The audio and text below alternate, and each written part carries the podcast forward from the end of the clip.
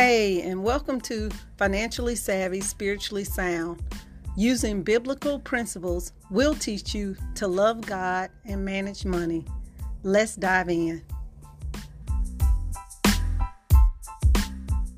Hello, and welcome back to this episode of Financially Savvy, Spiritually Sound. Today, I want to talk about the subject of miracles, financial miracles particularly. In times past, when I've talked to Christians about their financial situation and encouraged stewardship, oftentimes I've gotten this response Well, I've already prayed, and the Lord told me that I'm going to be a millionaire. Or the Lord told me that He was going to cancel my debt or pay off my house. When I asked them how the Lord told them that this would happen, or what they were what was the plan or what they needed to do in order for this to happen they said well the lord just told me he's going to do it so i'm not i'm not worried about that part. Well today i want to challenge that a little bit because as i've been studying the miracles of jesus i realized that oftentimes jesus required participation for these miracles especially the miracles uh, pertaining to increase I know, I know that this challenges some of the belief that miracles just happen and all you have to do is pray for them. But I want to look at today some of the miracles where Jesus actually required the people receiving the miracles to participate. Let's take a look at one of the most popular, uh, well known miracles that Jesus performed. That's when Jesus fed the 5,000 with five loaves and two fish. This is in Matthew uh, verses 15 through 21. Let's read this. I think you're going to be a little surprised at what you what you hear. As evening approached, the disciples came to him and said, "This is a remote place, and it is already getting late. Send the crowds away so they can go to the villages and buy themselves some food." Jesus replied, they do not need to go away. You give them something to eat. Did y'all hear that? Jesus said, You give them something to eat. Verse 17 We have here only five loaves of bread and two fish, they answered. Bring them here to me, he said. And he directed the people to sit down on the grass. Taking the five loaves and the two fish, and looking up to heaven, he gave thanks and broke the loaves. Then he gave them to the disciples, and the disciples gave them to the people. They all ate and were satisfied, and the disciples picked up the 12 baskets full of broken pieces that were left over. Do you see that? Jesus blessed it, but he gave it to the disciples to give to the people. So the increase was dependent upon the disciples distributing what the Lord had blessed them with. I thought that was really, really good because I'm wondering what is it that the Lord has put in your hand? What idea has the Lord given you that He's telling you to move forward with so that He can bless it and multiply it? So we are not absolved of our responsibility for the miracle. Let's look at another miracle.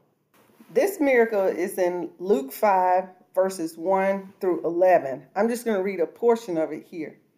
This is when uh, the Lord told Simon Peter to go back and cast his nets again. One day, Jesus was standing by the lake of Gennesaret the people were crowding around him and listening to the word of God. He saw at the water's edge two boats left there by the fishermen who were washing their nets. He got into one of the boats, the one belonging to Simon, and asked him to put out a little from shore. Then he sat down and taught the people from the boat. When he had finished speaking, he said to Simon, Put out into the deep water and let down the nets for a catch. Simon answered, Master, we've worked hard all night and we haven't caught anything. But because you say so, I will let down the nets. When they had done so, they caught such a large number of fish that their nets began to break. Do you see this miracle of increase? Simon was tired. He had already tried it once and nothing had happened. But at God's word, he was obedient. And this time around, the catch was so, so plentiful that his nets began to break. Is this you? Has the Lord given you an idea? You tried it before, but nothing happened. But you hear his spirit beckoning you again to try it just once more. But you feel like I've already done that and nothing happened. I wasn't successful. I didn't get any followers the first time, or nobody bought my product the first time. I dare say that this time, if the Lord is telling you that now is the time to be obedient so that you can receive your harvest. See, if we say that the Lord has promised us that we're going to be millionaires, that our debts are going to be paid off, that we're going to live in the abundance so that we can bless other people, I dare say that we have to be ready to participate. That receiving a financial miracle may not be as passive as we have hoped for it to be. So let's look at another miracle.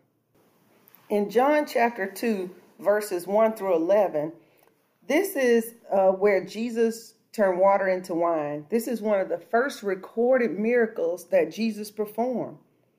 On the third day, a wedding took place at Cana in Galilee. Jesus' mother was there, and Jesus and his disciples had also been invited to the wedding. When the wine was gone, Jesus' mother said to him, They have no more wine. Woman, why do you involve me? Jesus replied.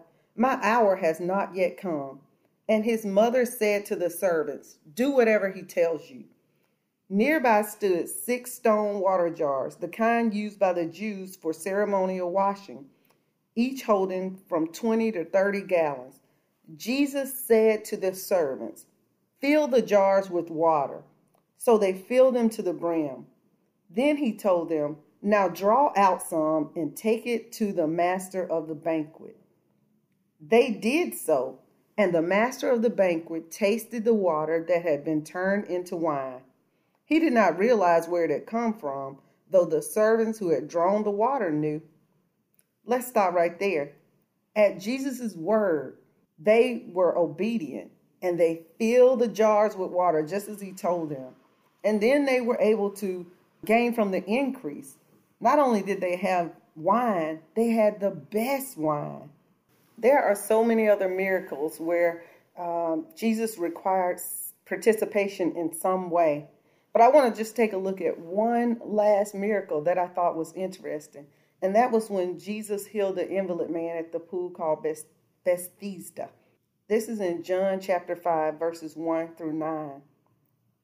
You all know the story about the invalid laying by the pool. But let's start here at um, verse 3.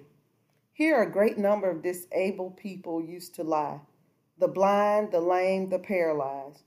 One who was there and had been an invalid for 38 years. When Jesus saw him lying there and learned that he had been in this condition for a long time, he asked him, Do you want to get well? I'm going to stop right there. I thought that was very interesting how Jesus assessed his desires. You have to see if this is what a person desires. Otherwise, you're going to be working harder than that person. So I thought it was interesting that Jesus asked uh, to inquire of his desires and what he wanted. Sir, the invalid replied, I have no one to help me into the pool when the water is stirred. While I am trying to get in, someone else goes down ahead of me. So I got to stop right there. Jesus asked him what he wanted, but yet he gave him all the excuses of why he had not done anything in 38 years. You would have thought in 38 years, if you had to go an inch per day, you would have been closer to the pool, right? And so I look at this and I think about all the excuses that we make for having not advanced in the calling in the purposes that God has given us and put in our hands. Why we haven't started that podcast or started that blog or created that business or even started developing that product. We have given so many excuses, not only to ourselves, but also to those who ask about it, who are attempting to, to help us. What is interesting is verse 8, how Jesus replied.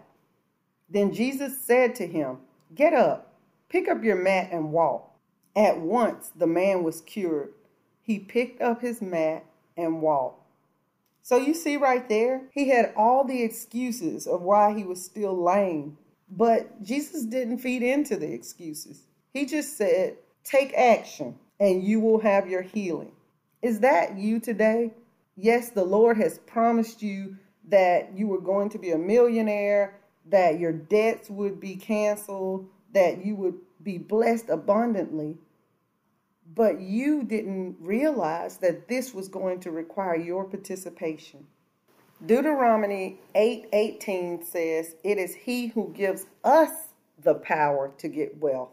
That verse makes it abundantly clear that God gives us the power to get wealth so that we can establish his covenant here on this earth. So I just want to challenge you if you are holding on to the promises that God has given you for financial uh, miracles, ask yourself Has He already given it into my hands? And now it is time for me to take actions so that I can see the financial miracles that He's promised me.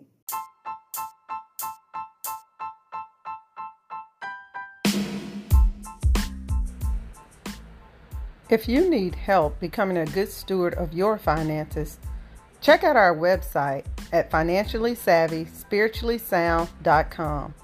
And if you would like to partner with us to continue to get this teaching out, do so at paypal.me backslash Nakisha. And until next time, remember, love God and manage money.